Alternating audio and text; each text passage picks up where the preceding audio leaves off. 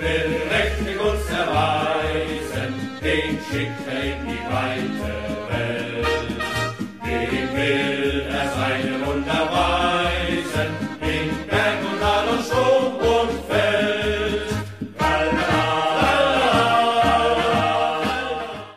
Bundesliga 101'in yeni bölümünden herkese merhabalar. Son 4 haftanın bir haftasındaydık. 31. haftamız geride kaldı. Ben Öner, yanımda Gencer var. Gencer hoş geldin. Hoş bulduk. Finale doğru gidiyoruz. Ortalık o kadar yangın yeri ki yani maçların hepsi birbirine girdi. Ee, ya Cuma'dan bir başlayalım. Kısaca hızlıca geçeceğimiz maçlar vardı. Leverkusen kendi evinde Köln'e şok bir mağlubiyet yaşadı. Ee, 2-1 ile mağlup oldular. 2 gol de Selke attı. Ee, Leverkusen bana sorarsan kötü oynamadı ama şey alamadı. Ee, sonuç alamadı. Ee, gol beklentisindeki takım da birin altında kaldı. Yani aslında biraz kısır bir maç. Ee, benim dikkatimi çeken şey oldu. Köln'ün iki golünde de hata yapan kişi Jonathan Tah. Yani Evet.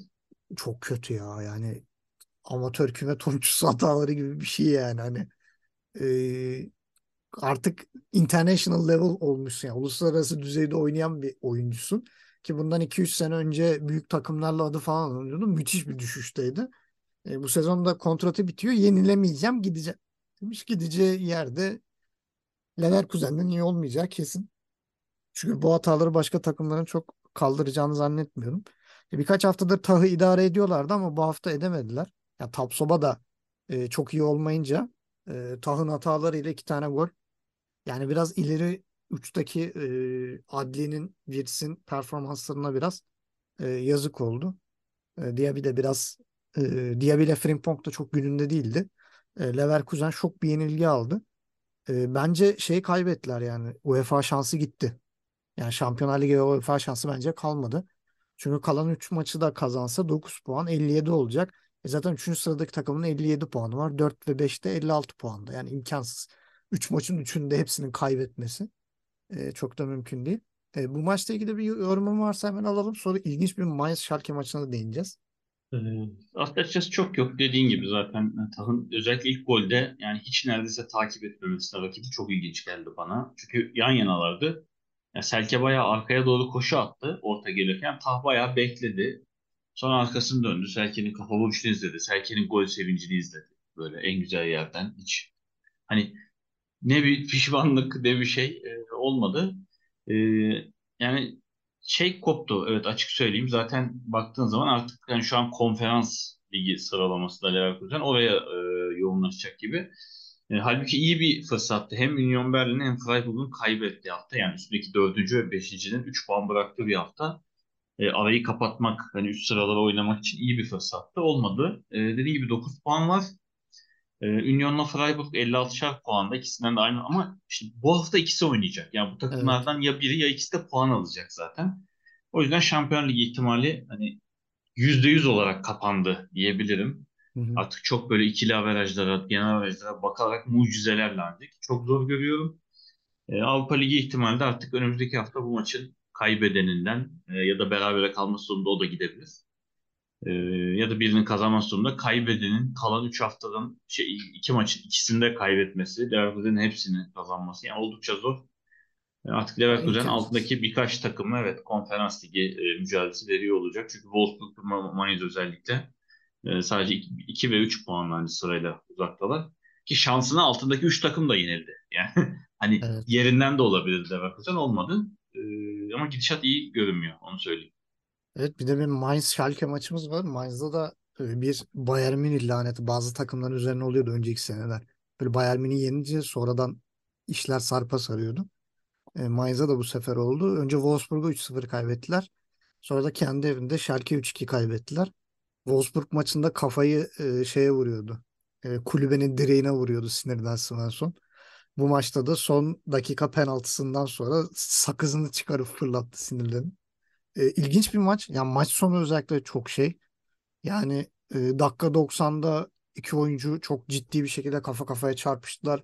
Tedavileri uzun sürdü. Zaten 90 artı 1'de çarpıştılar. 90 artı 5 6'ya kadar sürdü onların tedavisi.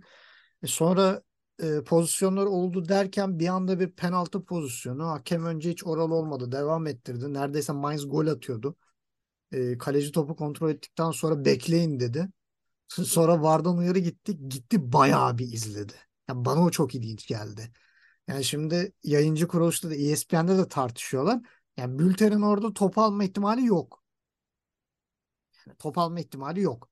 Ama o oyuncunun da yani kesin, kesinin de o adamı çekmesine gerek yok. Yani şimdi tamam o adam topu alamayacak. Okey. Yani ama sen niye faul yapıyorsun? Yani burada bir ikilem yaratılmıştı. Hani hakem hangi tarafa karar verecek? Ya bence tabii ki de doğru olan buydu. Ya oyuncu niye çekiyorsun abi? Kalecine güvenmiyor musun?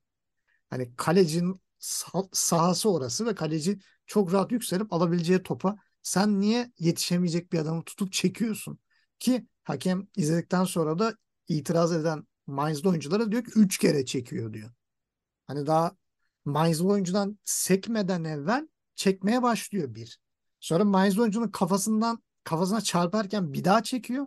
Orada Bülter de bir kurtarmaya çalışıyor yani. O da çekiyor. Sonra kafadan sektikten sonra top havadayken Bülter gitmesin diye üçüncü kez çekiyor. Yani buna penaltı vermeyeceksen nereye penaltı vereceksin? Yani hakem burada doğru karar verdi. Ee, Bülter de golü attı. Sonra Mainz gene bir gol atabilecekmiş gibi oldu. Bir korner pozisyonu yaşandı. Kornere vermedi hakem out verdi. Sonra biraz bir ortalık karıştı. Sarı kartlar. Sonra maç bitti. Gerçekten ilginç bir maç sonuydu. Ee, gerginlik son haftalarda biraz zirve yapmış gibi. Ee, bu arada Schalke'nin ligde kalma ihtimaline ne diyorsun? Şimdi haftaya da Bayern maçı var. Yani Schalke ilginç şekilde ligde kalmak istiyor. Yani son dört maçın üçünü kazandı. Ee, yani bir ay önce ligin dibinde olan takımdan bahsediyoruz. İki sene önce çok dramatik düşüş yaşayan, geçen sene geri çıkan alt ligde oynayıp bu yılda gene düşmeye oynuyordu. Çok kötü başlamıştı. Ee, ama son haftalara baktığın zaman evet son bir ayda oynadığı dört maçı üçünü kazanarak e, bayağı yukarı attı kendini. E, yani Bayern dışında da çok ciddi bir maçı kalmadı diye hatırlıyorum. Şöyle baktığın zaman Frankfurt çok düşüşte. Leipzig'in sağ solu belli değil. Ee, yani aslında iyi takımlar ama Schalke'nin buradan ben yine puanlar çıkaracağını düşünüyorum. Ya Frankfurt 3 puan Evet. cepte diyebiliriz bence. Yani evet çok kötü hakikaten Frankfurt. Şu an onların da neredeyse Avrupa ihtimali de kalmadı. Yok onlar zaten kapattı. Kupa finalindeler onlar. Ee, yok yani seneye Avrupa ihtimali de evet, çok kalmadı açıkçası. Ligden matematik olarak var ama işi oldukça zor. Çünkü puan da kazanamıyorlar. Yani bu hafta da mesela çok hani rezalet bir maç oynadılar diyebilirim ki şöyle baktığında onlar da Mainz, Schalke e, sonra da Freiburg'la oynayacaklar. Kolay maçlar değil. E, özellikle Schalke düşmemeye oynuyor. E, Mainz Avrupa kovalıyor rakiplerinden birisi. E, o yüzden e, Schalke te- şeye katılıyorum. Son dakika o penaltıya hakikaten hani VAR'dan uzun süre hani izlemeye çağırmaya tavsiye gerek yok. Yani görüyorsun Bülten'in forması bayağı uzuyor yani. Esniyor. Hani maçtan sonra çıkarıp Thomas Reis'e verse giyer yani. Hocasına verse ona olur. O kadar esnedi forma. Ee, tebrik edelim. Yani Schalke hakikaten ligde kalmak istiyor. Bunu gösteriyor. Ee, mesela bunu göremediğimiz takımlar Hertha son dönemlerde e, Stuttgart'ta pek kalmayı istemiyor gibi görünüyor. Bochum zaten puana tamamen küsmüş durumda 3 puana. Ee, aylardır maç kazanamıyor.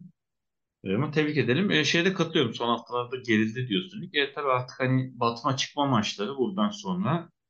Ee, dolayısıyla gerginlik artacak. Ee, takımların hırçınlığı, oyun stillerindeki disiplinsizlik yani böyle plandan kopma da çok göreceğiz.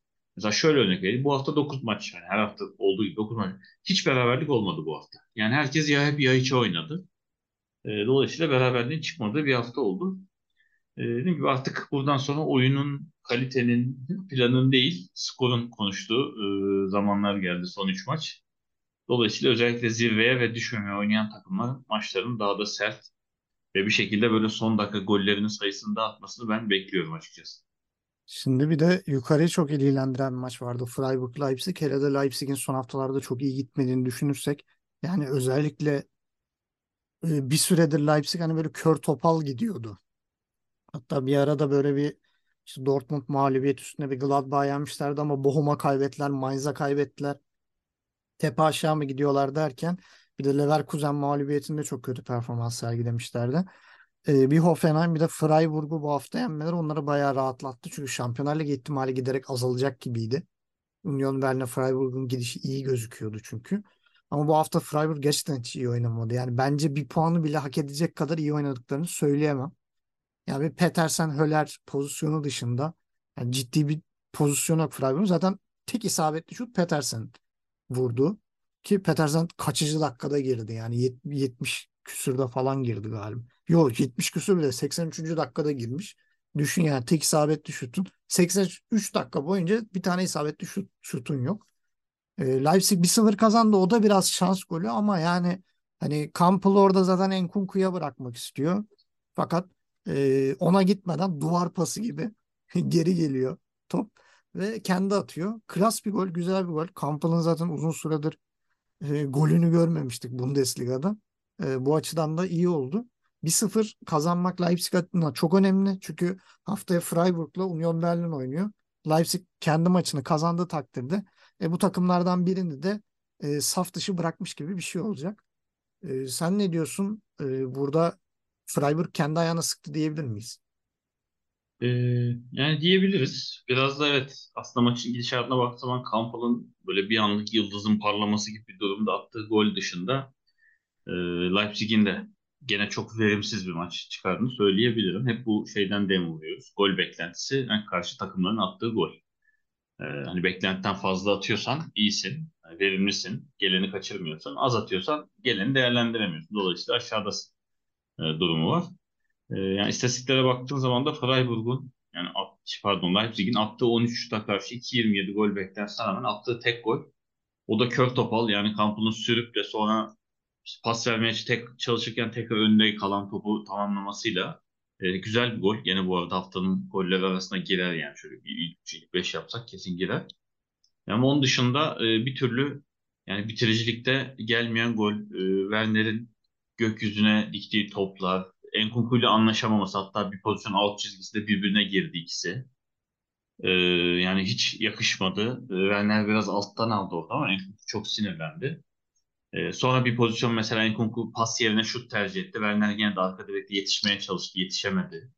E, yani dolayısıyla böyle oyuncuların birbirine düşmesi de e, takıma balta vuruyor diyebilirim. Mesela şu an kazanıldığı için kampın golü çok bunlar konuşulmayacak. Biraz halı altı edilecek ama 0-0 bitseydi maç. Mesela o itişmeden sonra Enkunku'nun pas atmaması, Werner'e e, yani o golün kaçması daha çok e, sorun yaratabilirdi. Bu arada Blaswich her hafta üstüne koyarak ilerliyor. Gures'in sakatlığını çok iyi değerlendiriyor açık söyleyeyim. İlk girdiğinde e, bir maç beğeniyorduk, bir maç beğenmiyorduk. Yani nasıl olacak, nasıl olacak derken her maç üstüne koyarak ilerliyor. E, güven veriyor yani onu söyleyeyim açıkçası. E, Leipzig kör topal gidiyor bir şekilde. Yani Union'la Freiburg'un hatta Leverkusen'in de kaybettiği hafta onlara yaradı. Üçüncülüğe bir anda zıpladılar. E, iki maç üst üste uzun zaman sonra kazanmış oldular. E, yani başarılarının devamını dileyelim. Leipzig'i burada hani görmek şampiyonluk kovaladığını hatırlıyoruz yani son 1-2 sene. Bu kadar aşağıdan yani buraya gelmesi iyi. Ama çok fazla çalkantısı oluyor. Ee, bilmiyorum işte sene sonu Enkunku da muhtemelen gidecek. Önümüzdeki Zaten sene işlerini Chelsea'de. ha, gerçi imzalamıştı yani Evet. gidecekler yani olmayacak kadroda anlamda söyledim. Ee, hani Werner gitti olmadı bir de bunu mu deneyelim yaptılar bilmiyorum artık. Ee, ben işlerini zor görüyorum. Leipzig'in ama en azından şu an hani Şampiyon Ligi iddiaları devam etmiş oldu bu hafta. Ondan 3 puan. Ee, onların da şimdi bir Werder Bremen maçı var içeride. Son iki maçı da sakat yani. Bayern Münih deplasmanı ve içeride Schalke.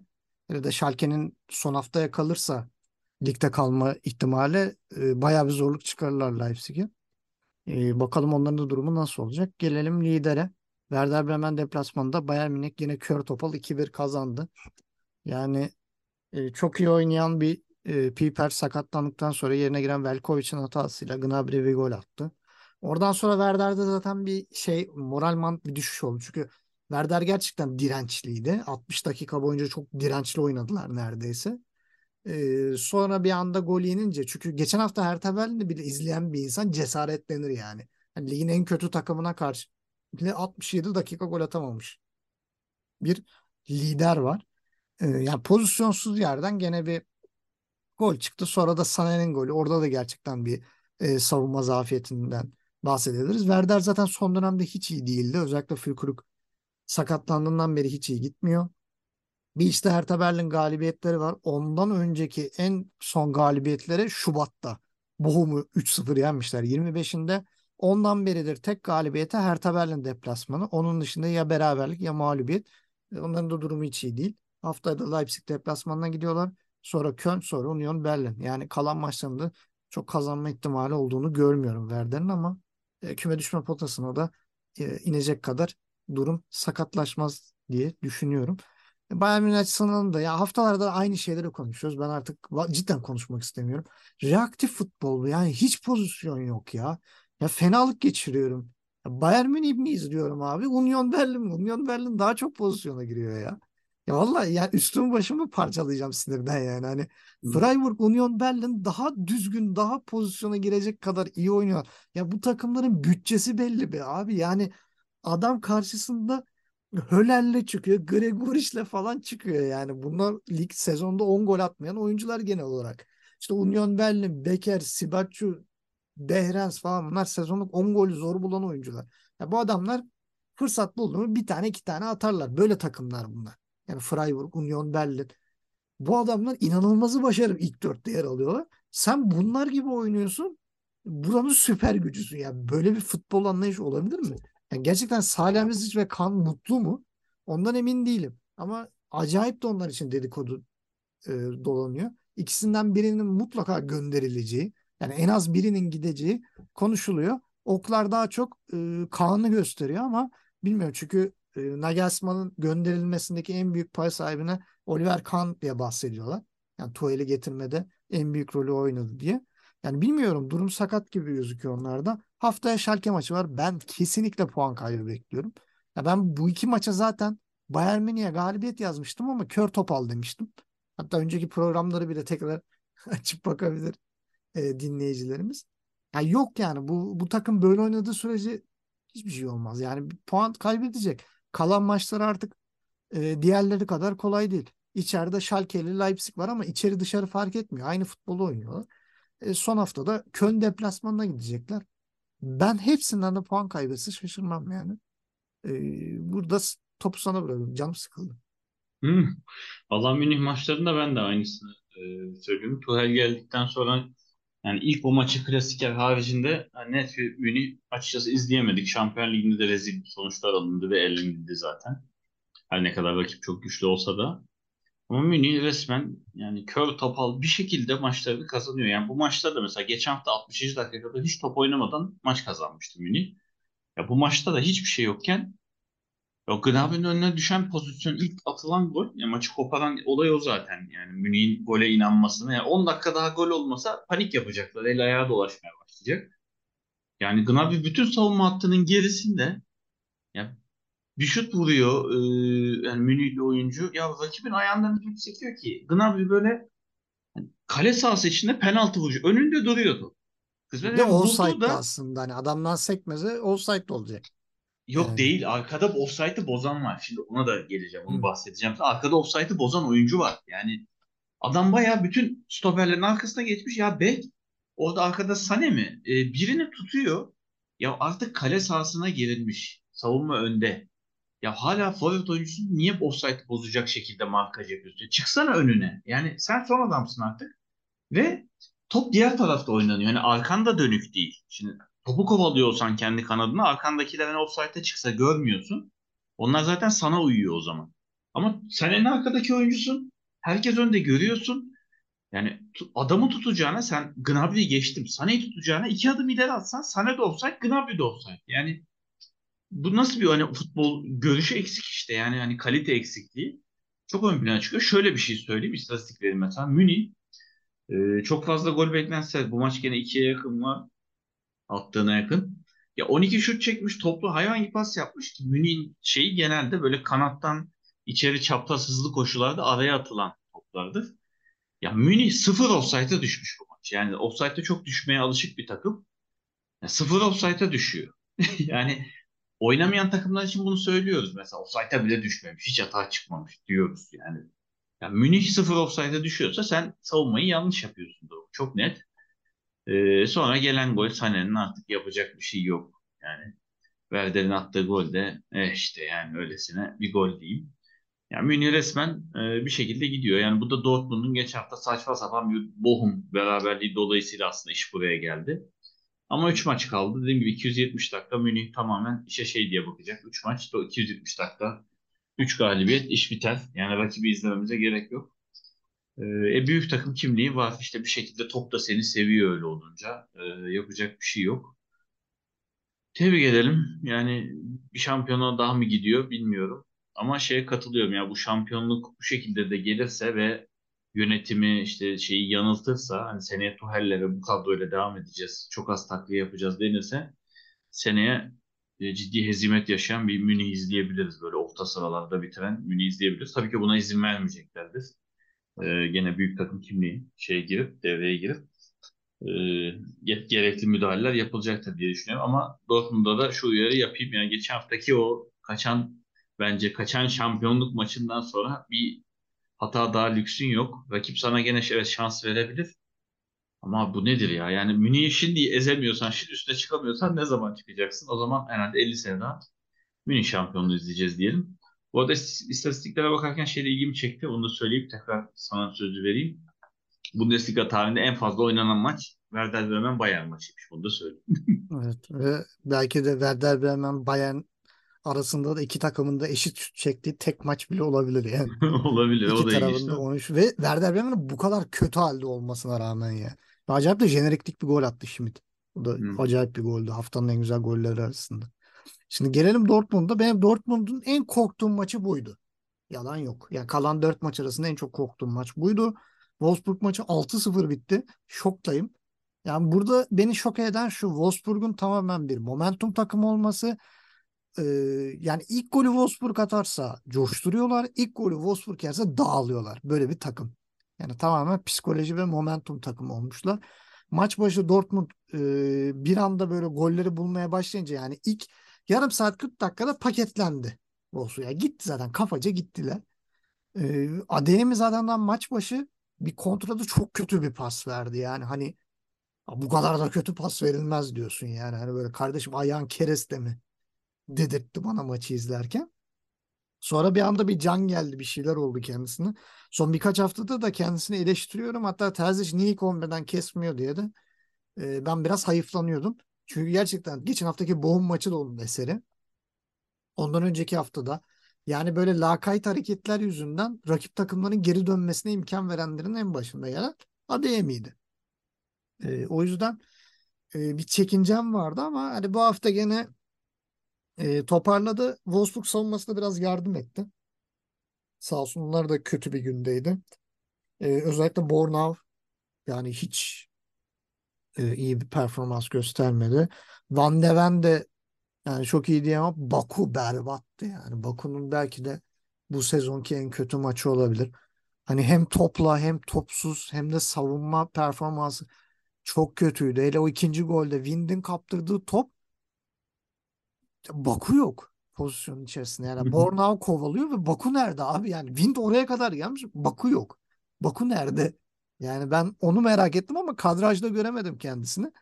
E, golden sonra da Bornav'la Arnold tartışıyor. Arnold muhtemelen Bornav'a kızıyor da ya Bornav'da diyor ki ne yapabilirim hani yani herif şu an Bundesliga tarihinin en hızlı deparını atmış oyuncu. Yani tarihin en hızlı oyuncularından biri. Nasıl yetişecek yani Bornav?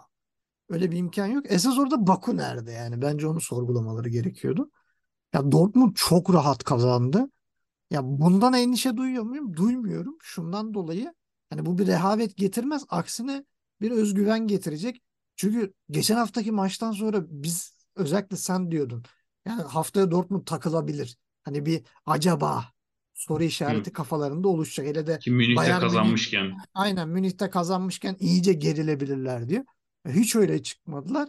Ee, ben şuna bağlıyorum. Dortmund taraftar desteğini çok iyi kullanıyor. Zaten yayıncı kuruluş da özellikle söyledi. Ee, içerideki 15 maçta 13. galibiyetleri. Yani bu sene iç saha performansı en iyi olan Bundesliga takımı ve kalan 3 maçın 2 tanesi içeride. Yani bu çok büyük bir avantaj Dortmund için. Gladbach ve Mainz maçları içeride bir Augsburg deplasmanı var. Hani Augsburg'u da yenebileceğini düşünüyorum. Yani Augsburg'da yenerler herhalde. Böyle her şeyin şeye böyle e, çok önemli bir yere vardı. Bir de benim şöyle bir teklifim var. Artık yani Bayern Münih Dortmund maçları aynı anda oynansın. 3 maç kaldı ya. Yani e, çok tuhaf bir durum oluyor. Yani böyle şeyde bile bir saat arayla bile oynasalar gene bir tuhaf. Bence artık aynı saate alsalar e, yavaştan iyi olabilir iki takımın da gerilmemesi açısından. E, biraz daha e, heyecanı stabil tutsalar güzel olur. Hani böyle şeyler falan duysak. O Bayern Münih atmış. Yok işte Dortmund attı falan. Saldırın böyle. Bu tip şeyler e, olunca bence çekişme daha güzel oluyor. E, bilmiyorum ben Dortmund'u yani avantajlı görüyorum ama işte öncelik Bayern'in puan kaybetmesi olduğu için yani 3'te 3 bile yetmeyecek. Yani bir şeye takılması lazım. Ya Schalke ya Leipzig e, yani bunlardan birine takılması ya da Köln deplasmanı. Bunlardan birine takılmadığı sürece Dortmund'un alacağı 9 puanın önemi yok. Bir de e, maç içerisinde de seninle konuşmuştuk. Bellingham'ın e, şeyli böyle fizik kurallarına aykırı bir golü var. Hani şey mi yani böyle e, rüzgardan mı oldu? E, topun direğe çarptığı yerden mi oldu? Yoksa e, Allah mı yardım etti? Lan ne oldu bilmiyorum. O top bir şekilde gökyüzünden hani böyle derler göklerden gelen bir karar var. Aynı o şekil gol oldu. Ki zaten o şutun da gol olması e, herkesin isteğiydi. Yayıncı kuruluşta da ESPN'de de özellikle Aa, işte boşa gitti şut falan diyoruzken bir anda top içeri girdi. Onlar da şok oldu. E, haftanın belki de en güzel e, gollerinden biriydi. Hatta sezonun en güzel gollerinden biri olacaktır. İşin içinde şans faktörü de olduğu için. E, bir de Adeyemi'ye e, hat-trick yaptıram derken penaltı kaçırdılar. Diyorum ya o iki gol attı ama yani iki golün ikisi de boş kale. yani hani neredeyse kaleci bile yoktu yani vurduğu toplarda. E, penaltıyı da kaçırması doğal yani. Gerçekten Adeyemi'nin şut ve pas konusunda hiç iyi olmadığını e, söylememiz gerekiyor. Malen de çok iyi değildi bugün ama Wolfsburg o kadar kötüydü ki herkesi iyi gösterdi. E, Bellingham için de e, çok ciddi bir şekilde artık Real Madrid şeylere yazılıyor işte 120-140 arası bitecek diye. E, ben şahsen açıkçası e, kendisi adına üzülüyorum. Çünkü e, Bellingham burada liderlik özelliği kazanmış bir oyuncu. Kaptanlığa kadar bir de çıkmış daha 19 yaşında. E, bir oyuncu. Hummels'in oynamadığı maçlarda kaptanlık pazuvanlığını takıyor. Royce'un oynamadığı maçlarda. Yani şu an üçüncü kaptan. Ki ondan önceki iki kaptan zaten takım efsanesi. Ya yani böyle bir oyuncunun baş, orta sahanın başka liderleri olduğu bir takıma gitmesi yani onun adına çok verimli olur mu bilmiyorum. Yani şimdi mesela Chouameni kaç zamandır oynuyordu? Chouameni düştü. Chouameni şimdi gönderilecek falan deniyor. Çünkü Kroos da Modric de devam ediyorlar. Yani sözleşme yeninde de. E, Kroos Modric oynuyor. E, Valverde'yi zaman zaman orta sahaya çekiyor. E, bunun dışında başka oyuncular var. Bu bölgede oynayabilen ve de Bellingham gelecek. Yani orada bir kere yıldız muamelesi görmeyecek. O kadar e, ön plana çıkamayacak buradaki gibi. Ya kardeşim Kroos Modric var sen kimsin diyebilecek tarafta. Burada o şeyi görmüyor. Ona belki daha yıldız olabileceği bir profilde bir takıma gitmesi daha iyi olurdu. Bazen bir haberler dönüyordu şeydi yani e, Dortmund'da bir sene daha kalabilir. Özellikle şampiyonluk gelirse diye. Hani bir sene sonra çünkü en çok ismi konuşulan takım Liverpool'du. Ama Liverpool bu sene ben kalkışmayacağım diye bir şeyde bulundu. Öngörüde bulundu. Özellikle de Şampiyonlar Ligi ihtimali onların neredeyse yok gibi. E, böyle bir durumda Bellingham'ı da almayı düşünmediler. Hani belki bir sene daha bekleyip belki sonraki sene Liverpool hani orada en azından cidden e, li, orta sahanın lideri olabilecek yıldız konumunda olabileceği bir takım olacaktı ama bilmiyorum ne olacak. Benim şahsen tavsiyem evet orada çok başarı kazanır ama e, ben Bellingham'ın başarı kazanmaktan ziyade e, şey olmak istediğini düşünüyorum. Lider başarı geliyorsa o başarıda en büyük paylardan biri de benim olmalı diye bir zihniyete sahip olduğunu düşünüyorum. Burada topu sana atayım. Ee, sen maçı nasıl buldun?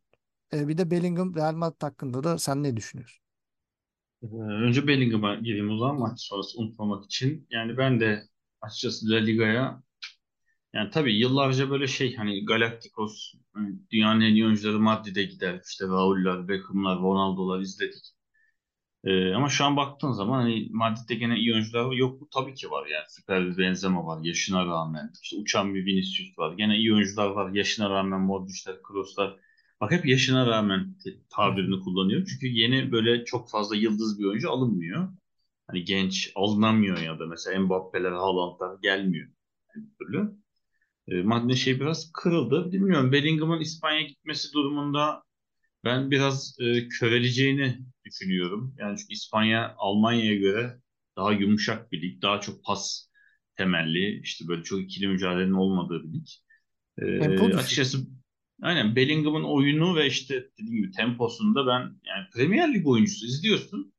Ve geçmişte bakıyorsun Birmingham yani Premier Lig'in evet şu an uzun zamandır görmüyor olabiliriz ama Premier Lig'in yani gelecek oyuncu. takımlar. İngiliz oyuncu müthiş bir temposu var.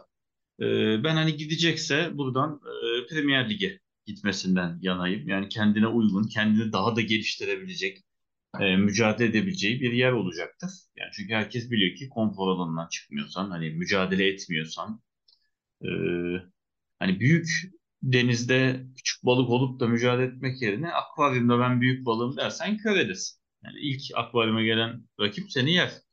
E, dolayısıyla kendine kötülük yapmaktansa ya burada uzun süre devam edip böyle Totti gibi takımın hani her ne kadar altyapıdan çıkmamış da olsa takımın böyle yıldız imza ismi olabilir uzun yıllar. Dortmund işte uzun süreden sonra şampiyonluğa taşıyan isimlerden biri olabilir. Belki Münih hegemonyasını bitiren isimlerden biri olabilir. Ya da Premier Lig'e işte ama hakikaten üst takımlara böyle gidip de tekrar orada işte Watford'dan başlayayım değil de işte dediğin gibi Liverpool uygun olabilir. Ee, yani bence City'nin de orta sahasında böyle bir isme ihtiyacı var yani. Zaten Orada De Bruyne de yaşlandığı için hani en fazla De Bruyne bir sene falan şey yapıp sonra Aynen. liderliği alabilir. Yani İlkay'ın da yaşı ilerliyor orada. Ee, Rodri, Rodri de daha defansif bir oyuncu. Yani orada da Premier Lig'in yıllarca e, sırtlayan oyuncu olabilir. Göreceğiz. Haaland'la buluşabilir. Tabii aynen Haaland aynı takımda tekrar yani kankasının yanına da gidebilir. Burada e, güzeldi yani ikisini bir arada izlemek. E, ki Guardiola'nın da seveceği bir oyuncu tipi aslında. iki tarafı da oynayabilen ve hani kesinlikle forvet değil orta saha. Biliyorsun Guardiola orta saha fetişi. Evet. Böyle hani Haaland'ı almasalar Haaland'ın yerine başka bir forvet olsa oynatmayabilir. Şimdi Haaland'ı oynatmazsan eleştireceksin çünkü. E, maça gelecek olursak Dediğim gibi Dortmund e, kolay bir galibiyet aldı. Ben bu kadar kolayı ben beklemiyordum açıkçası. E, senin de söylediğin gibi geçen haftaki puan kaybından sonra ve Münih'in öyle ya da böyle şimdi rakibin puan kazandıkça şansla mansla bir moralin bozulur. Yani dersin ki ulan ne yaparsak ya bunlar kazanıyor yani inancını yitirirsin. Ama erken gol, gelen golün bence yardımı oldu. Adeyem'in ilk golü e, yani ilk 15 dakika içinde gelince o bir kolaylaştırdı ki 1-0 iken Wind'in karşı karşıya kaldığı Kobel'in kurtardığı bir pozisyon var. Offside Evet. tartışmalarına rağmen. Yok Ya orada o da offside Riyerson bozuyordu. İşte e, offside verildi mi bilmiyorum sonrasında ama zaten. Kobel kurtardı. İşte hani offside verilse ve ona rağmen gol olsa bile o bile moral bozar. Yani ulan yiyeceğiz galiba dersin. Yani artık çünkü sezon sonuna doğru yani psikolojik olarak da yıpranıyor oyuncular. Hani en ufak bir şeyde düşebiliyor. Tabii bu tamamen oyuncunun inisiyatifine, kendi iradesine bağlı. Ee, ki ondan sonra Kobe'nin gene ciddi bir kurtarışı daha var maç içerisinde. O tam skorunu hatırlamıyorum ama iki tane çok net. Yani takımı oyunda tuttuğu pozisyon var. Ee, sonra zaten goller peş peşe böyle 5-10 dakika arayla gelmeye başlayınca iş iyice rahatladı. Ee, Adeyemi'nin penaltısı zaten penaltıyı kendisi aldırdı diyebilirim. Bellingham'a çok güzel pas bıraktı. Bellingham'ı indirdiler. Sonra kendisi kaçırdı. Hat-trick'ini tamamlayabilirdi. Ama kendisine hani beklenmeyen bir maç e, çıkarmış oldu bence. Ama şampiyonluğa giden yolda bazen de böyle isimler çıkıp maçı almalı. Ee, yani 5 gol beklentisi ben bu sezon gördüm hatırlamıyorum. Herhangi bir takımda gol beklentisi bakıp 5 sayısını gördüm hatırlamıyorum. Çok gol atılan maçlarda bile. Ve onun bile üstüne çıktılar. Gerçekten takdire şayan istatistiklerde her şeyde üstünler. Şöyle baktığınız zaman 20 şut, 10'u kaleyi bulan, 10'u bulmayan. Ee, %60'ı da kaleyi bulanların gol olmuş. Yani burada rakip kaleciyi de belki biraz sorgulamak lazım. Ki o da Ee, bu sezonun en iyi kalecilerinden biri yani Castells. Aynen. Yani bakalım ha, ipi göğüsleyebilecek mi? Yani Münih'i bu kadar zayıf yakalamışken şu Bochum beraberliği olmasa güzel gidiyordu iş. Ama Dortmund'da böyle bir sıkıntısı var. Arkadayken çok iyi kovalıyor. Beşler, altılar, dörtler. Ya öne geçince niyeyse hemen geri iade etme alışkanlığı var. Dortmund'da bunu kırması lazım. Son hafta öne geçip bitirme. Aynen Son böyle maç. 34. hafta alıp o da zor. Yani Münih oraya kadar getirirse ne yapar ne eder o maçı yani %85-90 kazanır. Evet o zaman gelelim haftanın enlerine. Haftanın takımı. Ne diyorsun? Valla Dortmund iyi kazandı ama ben ligde kalma ve yani yarışı bırakma adına Schalke'yi son birkaç haftadır çok beğeniyorum. Bu hafta da yani net bir şekilde galibiyeti aldılar. O yüzden Dortmund'u böyle kenarda tutup Schalke diyor. Ben de hiç beklenmedik yerden galibiyet çıkarıp rakibine ateşe attı. İşte Hertha Berlin diyeceğim. Çok önemli bir galibiyet çünkü onlar için. E, haftanın oyuncusu Ee, yani ADM evet son maçta iki gol bir asist artı kaçırdığı penaltıyı almasıyla ön plana çıktı. Ama ben yani gene Schalke tarafına gidip Bülter'i seçeceğim. Yani iki gol artı son dakikada aldığı penaltı, attığı penaltı ve onun dışında da maçı izlediğiniz zaman 90 dakika her pozisyonda var. Yani evet. takım hata çıkarken her pozisyonda bir şekilde var. Ee, bu hafta o yüzden Bülter bence çok ön plana çıktı. Yani ben de Bülter'i ön plana çıkarmak istiyorum. De Bellingham'ı da e, yabana atmayalım. E, Bellingham'ın da bu haftaki performansı çok acayipti. Haftanın golü. Bence bu hafta zor. Bu hafta zor evet. Ee, şimdi o zaman önce şeyleri eleyelim. Golünü Mansiyon zaten konuştuk evet yani bir şekilde sürdü. Güzel gol oldu. Ve bunun attığı 3. Hoffenheim golü güzeldi. Taçtan Angelinho başlattı. Geiger'le Alver yaptı ve Bu'yu attırdı. O da güzeldi. Ee, Aaron Martin'in friki gerçekten da çok, çok güzel. Ee, Bellingham'ın Schmidt- Schmidt'in attığı gol vardı. Aynen Bellingham'ın o ne lan golü. Yani üst direkten sekip sahaya dönen topu sahaya düştüğünde kale çizginin arkasına düşmesi gerçekten ilginçti. Ama Schmidt'in hakikaten Münih'e attığı gol göstere göstere çok uzak mesafe net vuruş. Yani kaleci görüp tepki vermesine rağmen çıkaramaması Schmidt bu hafta hak etti diyor. Ben de Bellingham'a veririm. Allah yardım etti golüyle. Ona veriyorum. Haftanın tenekesi. Valla Frankfurt çok kötü top oynadı. Artı ben yani devre arasında o son dakika kırmızı kart görüp tribüne gönderilmesini Glasner hocama da yakıştıramadım. Yani Yani Glasner'ın önünde Frankfurt çok övdük, çok övdük. Belki nazar değdirdik. Çok kötü gidiyor. Frankfurt diyor. Yani ben de bu hafta e, bireysel olarak Jonathan Tah'a vereceğim. E, takım olarak da Stuttgart. Yani böyle bir önemli bir maçta Hertha Berlin'e kaybetmeleri kendilerine ateşe atmasına sebep oldu. Diyelim 32. haftaya geçelim. 32. hafta Cuma günü bir Köln Hertha Berlin maçımız var. E, Cumartesi günü 4.30'da Bayern Münih, Schalke, Union Berlin, Freiburg, Frankfurt, Mainz, Wolfsburg, Hoffenheim, Bochum, Augsburg maçları var. 7.30'da Dortmund Gladbach ağırlayacak. Pazar günü 4.30'da Stuttgart Leverkusen var. 6.30'da da Leipzig Werder Bremen var. E, hız kesmeden haftaya devam ediyoruz. Bakalım haftaya neler olacak. Gencer'cim çok teşekkür ediyorum. Ben teşekkür Bakalım ederim. haftaya neler konuşacağız. Gene böyle sabite bağladık çünkü hep her takım aynı şekil oynuyor. Hep aynı şeyleri konuşacağız. Bakalım inşallah haftaya biraz daha ilginç konularla tekrar karşınızda olacağız. O zamana kadar kendinize çok iyi bakın. Gott will mächtig uns erweisen, den schickt er in die weite Welt. Dem will